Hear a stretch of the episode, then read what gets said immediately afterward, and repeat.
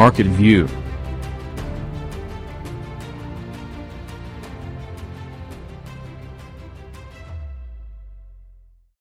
Και ήρθε η ώρα να καλωσορίσουμε εδώ στο στούντιο του Αμάγκη, στην εκπομπή Marketing on the Go, τον Δημήτρη Κονταράκη, digital consultant και marketeer και strategist. Τον έχουμε φιλοξενήσει πολλές φορές. Δημήτρη, καλησπέρα, καλώς ήρθες.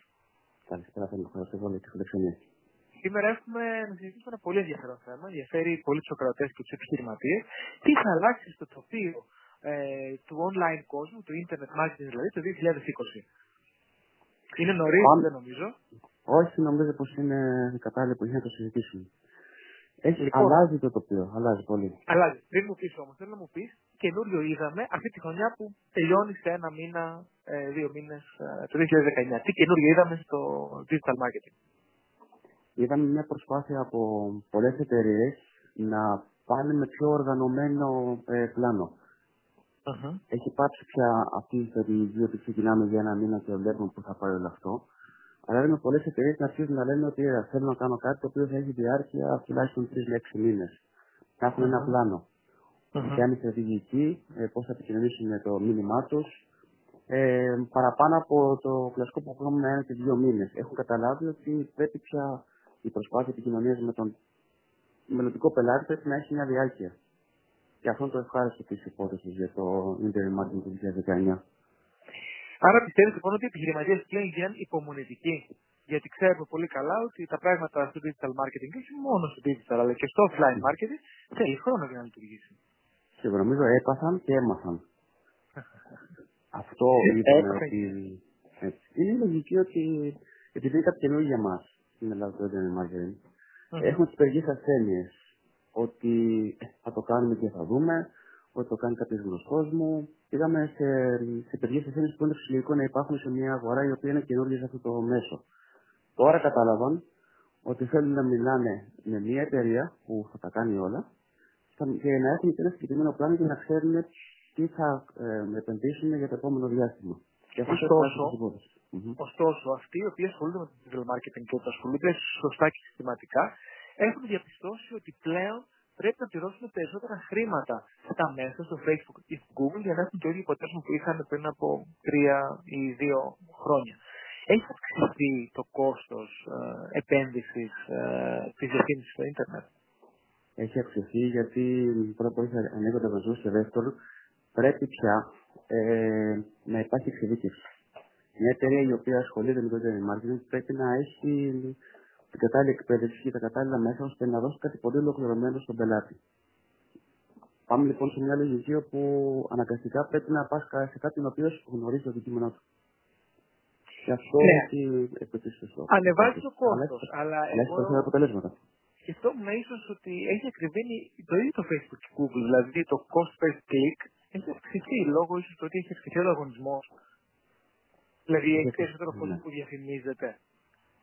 Ναι, ε, πάμε σε αυτή τη λογική ότι επειδή η διαφήμιση στα παραδοσιακά μέσα πέφτει κάθε χρόνο, ε, πια έχουμε πάει στο μοντέλο ότι εφόσον εκεί πια είναι το πεδίο της διαφήμισης και που ο χρήστης ψάχνει πιο πολύ, ακρο- αν- αρχίζουν να ανεβαίνουν τα κόστη. Ε, αυτό το αποφασίζει η αγορά. Η αγορά πάντα αυτορυθμίζεται. Άρα το πριν από 10 χρόνια ξέραμε όλοι τι σημαίνει να διαφημιστούμε στα παραδοσιακά μέσα. Αυτό άλλαξε. Στην Ελλάδα βία και στον υπόλοιπο κόσμο σιγά σιγά ε, εφόσον τα μικρά παιδιά ή οι πιο μεγάλες ηλικίες αγοράζουν ή ψάχνουν για να βρουν κάτι στο διαδίκτυο μοιραία αρχίζουν και να βρουν τα κόστη. Και μια και μιλάμε για κόστη, πόσα χρήματα είναι λογικό να επενδύει ένας ε, μικρομεσαίος επιχειρηματίας στην online διαφήμισή του; Τι θεωρείται πλέον ένα OK ποσό; Ένα και πως αυτό είναι η συζήτηση που πάντα μας την ρωτάνε μόλις ξεκινάμε μια, ένα Και ο ραντεβού. κόσμος νομίζει ότι με 50 Ναι. ευρώ μπορούν να κάνουν τη δουλειά τους. Ισχύει αυτό. Όχι.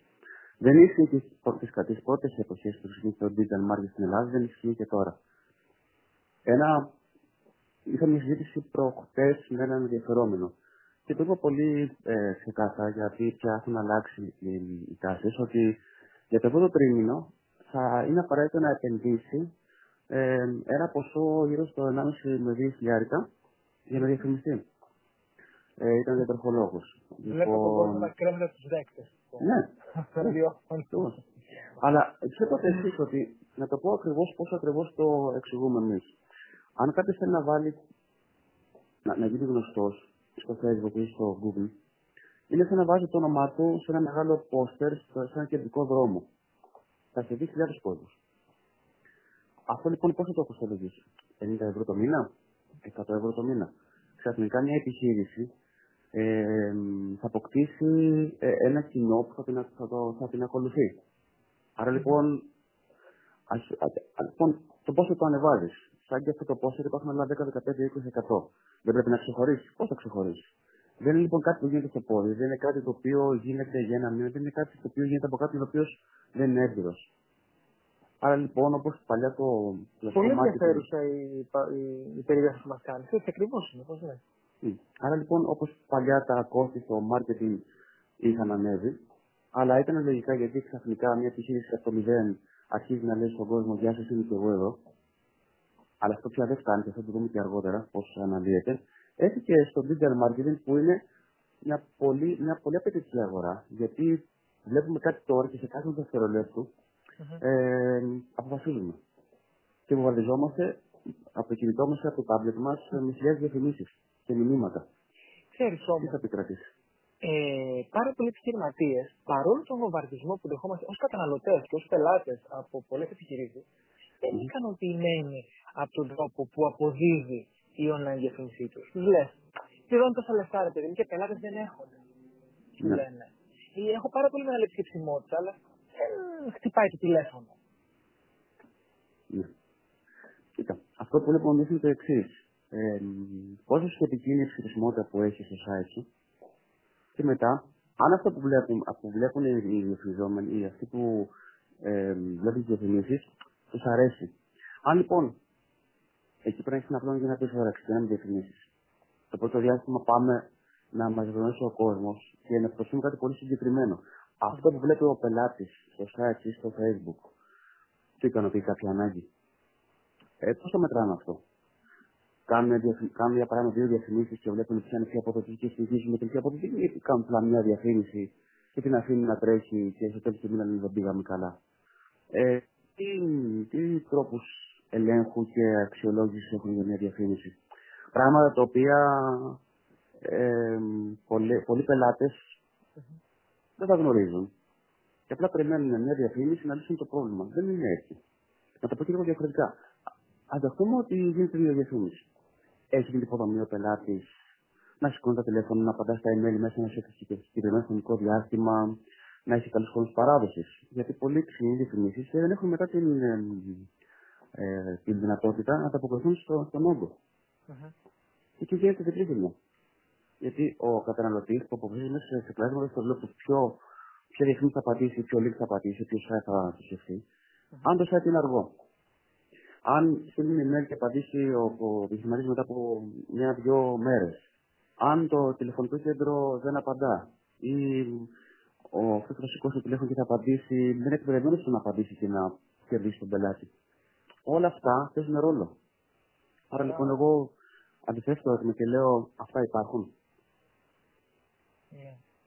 Έχει, βέβαια έτσι ένα πολύ ενδιαφέρον θέμα το θέμα της εκπαίδευσης του προσωπικού και πώ διαχειρίζονται τους ε, πελάτες και τις ε, κλήσεις. Και θα σου πω ένα πολύ αστείο που μου συνέβη αυτή τη βδομάδα. Ε, χτυπάει το τηλέφωνο στο γραφείο. Και έτσι να το σηκώσω εγώ. Ε, και δεν, ήταν μια πελάτησά μου η οποία συμμετέχει στη σεμινάρια μου. Ε, δεν μου είπε ποια ήταν. Είναι συμμετέχω, λέει, στο σεμινάριο κτλ. Και, και θέλω να κλείσω να ρωτήσω τον κύριο 41. Ε, δεν είπα είμαι ο 41 για να την εξυπηρετήσω και για να μην νιώσω ξέρω εγώ άβολα. Οπότε λοιπόν στην εξυπηρετήσω, της λέω βέβαια, θα κλείσουμε το ρεντεβού κτλ. Και αυτό συζητάγαμε, ε, τη λέω, ναι, ο, ο Θέμης είναι. Α, μου λέει, δεν το κατάλαβα, νόμιζα ότι ήταν κάποιος άλλος και έλεγα από μέσα μου, λέει, πόσο καλά τον έχει εκπαιδεύσει. Και τα κάνει τόσο ωραία. Ναι. Τα λέει τόσο σωστά και κάνει τέτοια Και αυτό είναι το αυτονόητο. Ναι. Και μου κάνει τρομερή εντύπωση γιατί έχει ανάγκη ο κόσμος από σωστά εκπαιδευμένο προσωπικό να τους εξυπηρετεί. Και είναι και το ναι. πιο δύσκολο κομμάτι τελικά. Ύστερα απ' όλα όσα λέμε. Εμείς, ακριβώς, εμείς βλέπουμε για παράδειγμα εταιρείες, είτε μικρές είτε μεγάλες, ε, να έχουν στις αρχές κάρτες ή στα έντυπά τους ε, ένα email που τελειώνει σε Gmail ή σε mail.com. Που Ε, και δείχνουν μας κάνει εντύπωση. ξεκάθαρα έλλειψη εκεί. Ναι, Δεν θέλω να ρωτήσω, Ναι, ναι. Δημήτρη. Πάμε ξανά στο digital, το hardcore. Ναι. TikTok. Τι είναι αυτό που μας έχουν ζαλίσει, που το έχω κατεβάσει εγώ και δεν καταλαβαίνω πώς λειτουργεί; είναι η τρέλα ε, των ε, μικρότερων μικρότερων ηλικιών με το βίντεο που μπορεί να κάνεις έτσι μικρά βιντεάκια. Πιο μικρό και από το Snapchat. Ναι, πάμε στη λογική εκεί που αυτό είναι και το trend για, τα- για το νέο έτος, ότι πρέπει να, επειδή βομβαρδίζεται ο, ο χρήστης με πολλά μηνύματα, Μμμ. πρέπει να κερδίσεις την προσοχή του με κάτι έξυπνο, Μμμ. απλό και γρήγορο. Ε, πάμε στη λογική λοιπόν εκεί πέρα να ξεφύγουμε από τα παλιά ε, μηνύματα ότι ε, παπούτσια με 15 ευρώ, με 30 ευρώ, με 50 ευρώ ε, και αυτό ήταν απλά ένα μήνυμα διαφήμισης. Και πάμε να, να το κάνουμε πιο προσωπικό, πιο ευχάριστο, πιο πρωτότυπο. Εσύ Ε, έχεις TikTok. όχι. Θα Είναι βάλεις στη, δια- είναι στη διαδικασία που το μελετώ με πολύ προσοχή. Το βλέπω. Ε, να φανταστείς ότι σε όλο τον κόσμο οι δύο πιο κοντά στην κύμα στην ηλικία είναι ένας ε, με Jimmy Fallon που είναι ο γνωστός δημοσιογράφος στην Αμερική, Μμμ. το talk show, ε, και, και ε, άλλη μια ηθοποιός η οποία είναι στην κύμα ηλικία που έχουν μπει πολύ δυναμικά εκεί μέσα. Α, ε, Έχει, έχει TikTok, θέλω να πω να δω. Έχει. έχει, έχει. ναι. Ο Fallon, Το πάει όχι, πολύ δεν καλά, ξέρω. ναι, το Fallon, ναι. Οκ. Και αυτό είναι κάτι το οποίο είναι πολύ δυνατό. Εκεί μπορείς να... Δεν είναι για όλους όμως. Όχι, Γιατί δεν είναι είναι για όλους. συγκεκριμένος, είναι ένας δημοσιογράφος, αλλά είναι περσόνα. Ακριβώς. Δηλαδή στηρίζει κάτι. Δηλαδή τον δούμε να φάει δημητριακά το πρωί. Εμένα τώρα δεν ενδιαφέρει κανένα να με δει να τρώω πρωινό. Ναι, ναι, ναι. Ακριβώς. Εκεί, εκεί γυρίζει το, το μέσο στο ότι εγώ ακολουθώ κάποιον ο οποίος μπορεί να διαφημίσει κάτι. Άρα Μμμ. λοιπόν εκεί πάμε στη λογική να το κάνεις το μήνυμα προσωποποιημένο. Άρα αυτή είναι η λογική για το 20. Η Τι λογική θα μας δούμε το είναι 2020. θα δούμε εταιρείες οι οποίες θα πρέπει να έχουν ένα συγκεκριμένο μήνυμα. Αυτό θα ξεκινήσει το μήνυμα από μέσα προς τα έξω. Δηλαδή, μια εταιρεία που είναι έτοιμη να σηκώσει το τηλέφωνο, να μιλήσει ευγενικά, να απαντήσει στο email σε ένα διάστημα, αν εγώ στείλω ένα email με ένα ερώτημα 9 το πρωί, να έχω απαντήσει μέχρι τις 11 η ώρα, 12. Ε, πάμε στη λογική να έχουμε ένα πλάνο δράσης. Και αυτό είναι κάτι το οποίο αρχίζουν και το συζητούν οι επιχειρηματίες, γιατί καταλαβαίνουν ότι όπως και παλιά είχαν ένα πλάνο να διαφημιστούν με τις καταχωρήσεις, τα περιοδικά, τις εκθέσεις, τα οποία κόστιζαν και τα οποία πολλές φορές δεν ήταν και μετρήσιμο. Τώρα πάμε σε, σε ένα άλλο πεδίο, όπου εκεί όμως τα νούμερα είναι αμήλικτα. Και αυτό που κάνεις μπορεί να ξέρει αποτελέσματα το επόμενο πρωί, την επόμενη εβδομάδα, τον επόμενο μήνα, συ- ε, συ- συνολικά να δεις αν έχει διαφήμιση στο Facebook, αν έχεις διαφήμιση στα Google Ads, αν το SEO σου αποδίδει, αν το marketing αποδίδει. Όλα αυτά πρέπει να ξεκινούν με το εξής. Τι θέλω να πετύχω με αυτή την καμπάνια; Μμμ. και ανάλογα με το αποτέλεσμα που θέλεις να πετύχεις, κρίνεις την αποτελεσματικότητα. Και πάμε λοιπόν σε αυτό το κομμάτι ότι εγώ θα συνδεθώ με μια αξία η οποία θα είναι αλφα αξία και ποιο άτομο ή ποια περσόνα στο διαδίκτυο ε, θα μπορέσει να με μ, Άρα προσεγγίσει. influencing πάλι, έτσι. Είναι Ξεκάθαρα. ένα μάλλον των influencers. Ξεκάθαρα, ναι, των σοβαρών. Αν το δούμε λίγο πιο, αν το δούμε λίγο πιο τεχνικά, ε, στην Google θα δούμε κάποια αλλαγή. Στην Google βλέπουμε, βλέπουμε πια την τάση να συγκεντρώνεται πολλή πληροφορία για να είναι πολύ σχετική στις διαφημίσεις που εμείς θα βλέπουμε. Πάμε λοιπόν σε πολύ, πολύ πιο λίγο σε ανάλυση δεδομένων. Όσοι μπήκαν στο site μας, τους κυνηγάμε με ένα ωραίο banner. Μετά φεύγουν από, τη, από το Google και πάνε στο Facebook. Άλλη μια διαφήμιση εκεί. Πάμε λοιπόν σε πολύ συγκεκριμένο πλάνο και πάμε και σε, πολύ, ε, και σε ανάλυση δεδομένων. Πώς μπήκαν στο site μας, πόσα λεπτά κάτσανε, τι είδανε. Στόχευση. Με Στόχευση. στόχευση, στόχευση, Στο γιατί στο Facebook τι αλλάζει; στο Facebook πάμε καθαρά σε, να βλέπουμε πάρα πολύ βίντεο. Οκ. Άρα βίντεο συνεχίζει τη τάση Ναι. και τότε. Ναι, ναι. Πάμε στη λογική να ε, κυνηγήσουμε πάρα πολύ να έχει πάντα η επιχείρηση ένα πολύ συγκεκριμένο μήνυμα. Ποιες είναι οι αξίες που ακολουθούν την την επιχείρηση; Αυτό πρέπει να βγαίνει στα χρώματα, στο βίντεο, στο image που ανεβάζει. Πάμε λοιπόν στο Θέλω ίδιο το λέω αυτό. πολύ λίγες επιχειρήσεις έχουν μια ταυτότητα σε όλα αυτά τα μέσα τα οποία χρησιμοποιούν. Μα δεν σου ρωτάμε ποιες είναι οι τρεις λέξεις που θα χαρακτηρίζουν σαν εταιρεία, θα σου βρουν την πρώτη, τη δεύτερη, την τρίτη πάντα κολλάνε. Γιατί είναι, αυτό είναι δείγμα ότι δεν έχουν σκεφτεί τι προσφέρουν στην αγορά. Για ποιο λόγο να κλέψει το προϊόν σου. Μμμ. Ε, είμαι χρόνια στην αγορά. OK, okay, ναι. Και; Mm-hmm. Είσαι φθηνός, είσαι ακριβώς, έχεις κάτι μοναδικό, έχεις καλό customer service, τι απ' όλα. Αν δεν ξέρεις ποιος είσαι, βγάζεις στην επικοινωνία μια ανασφάλεια. Ε, δεν πάει καλά το πότε καταθήμωρο, κατέβασε τις τιμές, κάνει προσφορές. Όλο αυτό το φλερ που έχεις με τον χρήστη είναι, είναι οπωσδήποτε πρέπει να είναι ε, δομημένο. Πρέπει να βγάλει μια εμπιστοσύνη. Εγώ είμαι εδώ για να κοντήσω μια ανάγκη. Και να την ικανοποιήσω με την αμεσότητά μου και με τον επαγγελματισμό, επαγγελματισμό που έχω. Στο Instagram θεωρείς ότι με το TikTok, εντάξει, το Snapchat έχει προχωρήσει λίγο, υπάρχει ακόμα. Θα αλλάξει το Instagram, η δύναμη του Instagram στην επιχειρηματικότητα για το 20.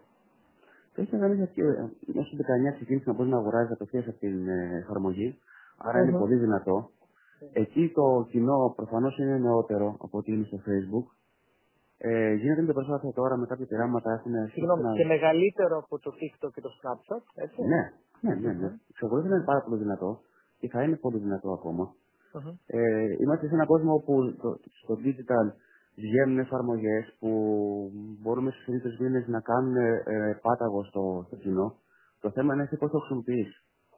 Άρα λοιπόν ε, η απάντηση μου είναι ότι ε, αρχίζει και γίνεται όλο αυτό το κομμάτι του internet marketing προσωποποιημένο. Και να πω ότι ενώ στο SEO πια, παλιότερα ψάχναμε πολύ γενικά, δραματολόγος.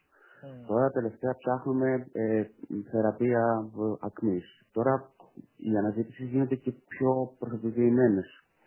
Ε, ο χρήστη ρωτάει, γράφει μια ερώτηση.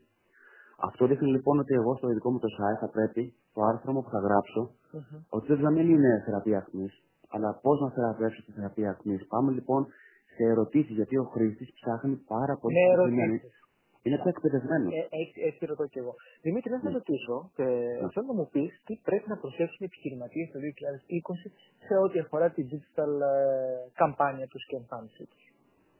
Να προσέξουν να έχουν ένα πλάνο. Ένα ξεκάθαρο. Να έχουν αρχικά ένα μήνυμα. Το μήνυμα ποια είναι αυτή η εταιρεία, τι προσφέρει και γιατί να την επιλέξει ο πελάτης. Όταν αυτό το στήσουν, πάνω σε αυτό το, τη φιλοσοφία θα στηθούν και οι διαφημίσεις τους. Να έχουν ένα πλάνο το οποίο θα, θα εξετάζει και θα αξιολογεί όλες τις ενέργειες που κάνουν, ώστε να ξέρουν τι, τι αποδίδει, τι πρέπει να αλλάχθεί και τι πρέπει να κρατήσουν. Ε, δεν έχει αλλάξει το, ο τρόπος που ο, ο κόσμος αποφασίζει να αγοράσει. Μάρκετινγκ και αυτό. Απλά θα πρέπει και εκεί να γίνει ε, συστηματικά και οργανωμένα. Αλλιώς ε, θα αρχίζει να λένε ότι και αυτό έχει ακριβήνει. Έχει ακριβήνει από την άποψη ότι ε, δεν αποδίδει γιατί δεν υπάρχει ένα σύστημα αξιολόγησης. Άρα λοιπόν καταλήγουμε στη στρατηγική ξανά και ξανά. Ναι. ναι. Είναι το καταλάβει τώρα με το PR για το email marketing. Ναι. Για που παλιά αγόραζαν λίστες. Α, ναι, βέβαια. βέβαια. Καλά, τώρα, ότι πια. τώρα και με το εφαρμοστεί του TPR δεν έχουν αλλάξει και πολλά πράγματα στην πράξη. Απλά περισσότερα τι κλικς κάνουμε και αποδεχόμαστε κάτι που δεν έχουμε διαβάσει. Να βρεθούμε πάρα πολλές, πολλά email να έρχονται από το πουθενά. Ναι. Ε, αλλά και πάλι ε, λαμβάνουμε κάποια. Ναι. Δημήτρης, να σα ευχαριστώ πάρα πολύ για σήμερα. Ε, Μας έδωσες αρκετές ιδέες και αρκετά ερεθίσματα για να σκεφτούμε και εμείς αλλά και οι ακροατές μας ε, τι πρέπει να αλλάξουν και πώς θα προσεγγίσουν την ε, online πρόθεσή τους. Ευχαριστώ πάρα πολύ. Καλή συνέχεια στους ακροατές και σε και εσύ. Καλό υπόλοιπο. Γεια.